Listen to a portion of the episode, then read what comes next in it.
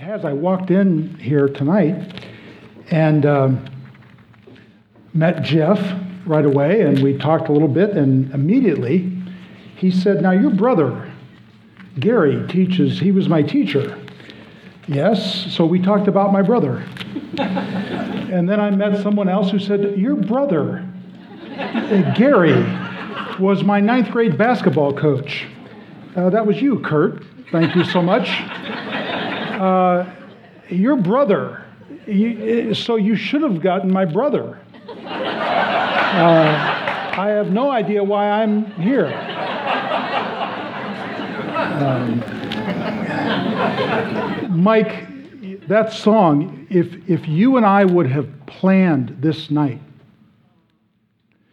the ti- I have a title for this message, not that I would have even announced it. It's called The Difference of a Touch. Uh, isn't that amazing? Thank you so much for your invitation to, to be here tonight. Eileen, um, thank you for your faithfulness and, and Kurt's. Um, years ago, when my oldest daughter, Stephanie, I think she was nine years old, her two younger sisters, and my wife and I brought them down here because Stephanie had saved up with her sister, I think, I don't know if it was $37 or 17 but she wanted to give it to Haven of Rest. So I thought, well, okay. So we put him in the car and drove down here thinking, well, we'll just go into the front here and, and give it this money to someone. And I don't even know who was at the desk. But little Stephanie, who's now 42, with five grandchildren, but she lifted up this bag of change with a few dollar bills in it and laid it on the counter. And the sensitivity of the receptionist was amazing because the receptionist said, Just a moment. And she must have walked back in the catacombs there and brought out Kurt and the executive director of a ministry like this took the time to thank a little girl who gave really nothing other than what she could pull out of her piggy banks and maybe arm wrestle her sisters for. And yet, that compassion has shaped my daughter and her husband and will shape her three daughters and two sons. And I will even tell you that right now, one of their ministries, they, just as lay people, are to go on a weekly basis down to the bridge that goes across Water Street in Kent, where homeless people live, and just be with them. And I can't help but think that the reason they do that is because when she was nine years old, your husband treated her with dignity and respect and tenderness. You see, Haven of Rest does that not with just a little nine year old girl, but it does it for men and women who are perhaps to us, mm, nah, maybe not to you, maybe I'll speak for myself, are the most unlovely, and yet to the Savior who touches them are the most lovely. It's fun to see the Ripka girls. I could tell you stories because I was their tutor your dad hired me. You probably don't remember why, but he hired me because of his work. He committed a lot of time to that, but he didn't want to have the heavy hand. So he said, Jim, I want you to come and you watch them as they do their homework. You drill them on their spelling words. You make them do what they need to do to be successful because I just want to be their dad and have fun. So that's why when the Ripka girls came in, they looked away from me.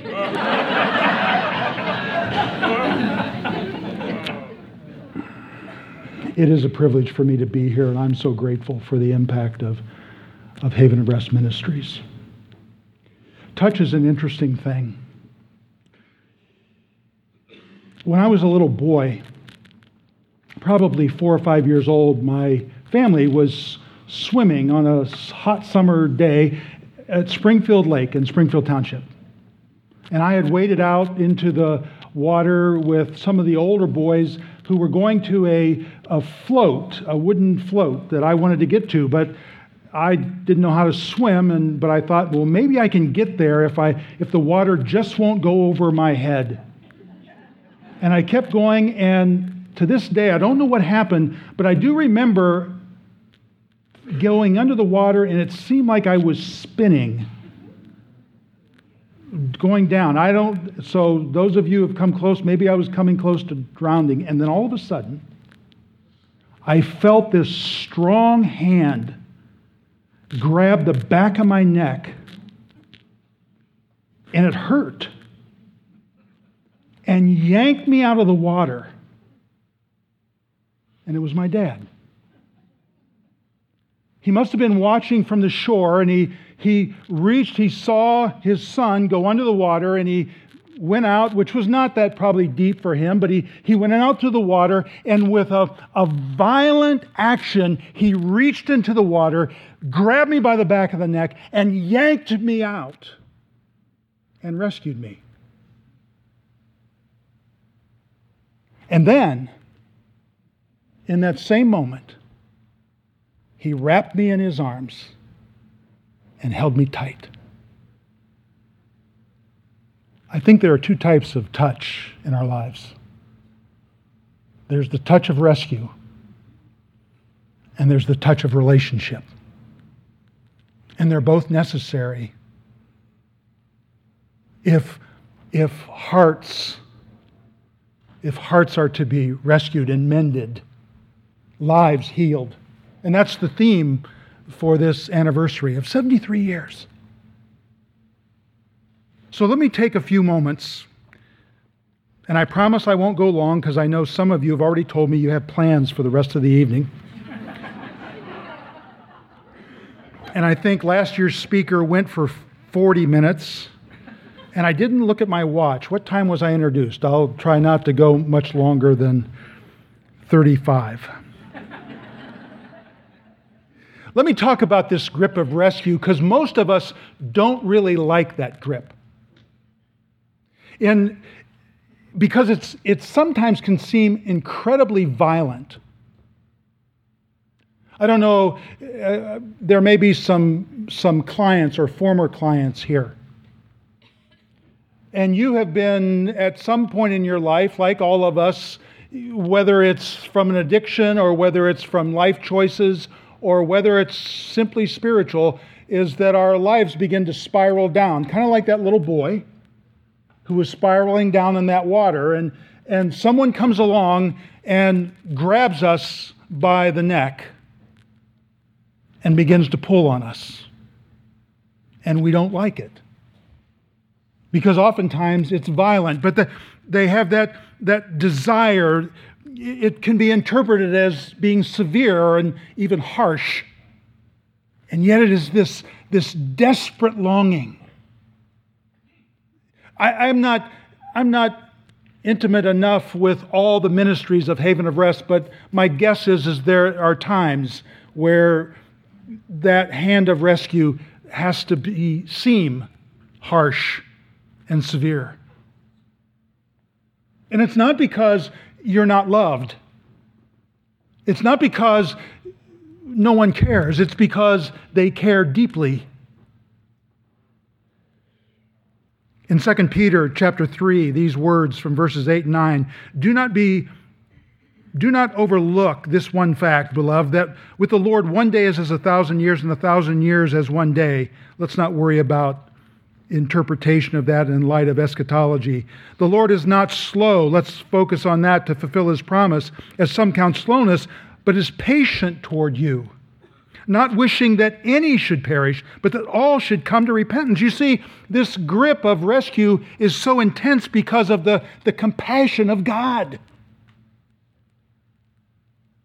He deeply loves his creation. And his longing is to see them rescued, to see them restored from the, the brokenness of sin.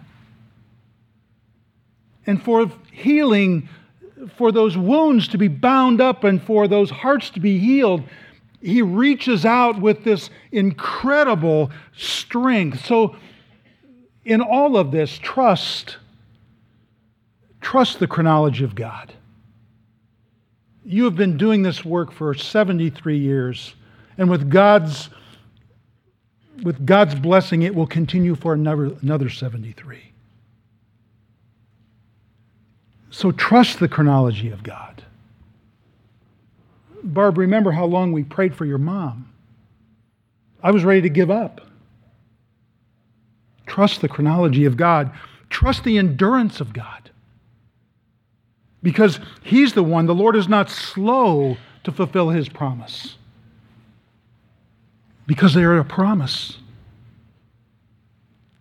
Trust the compassion of God. He's not wishing that any should perish, but that all should come to repentance, no matter who you are, no matter what you've done, no matter what you are doing right now.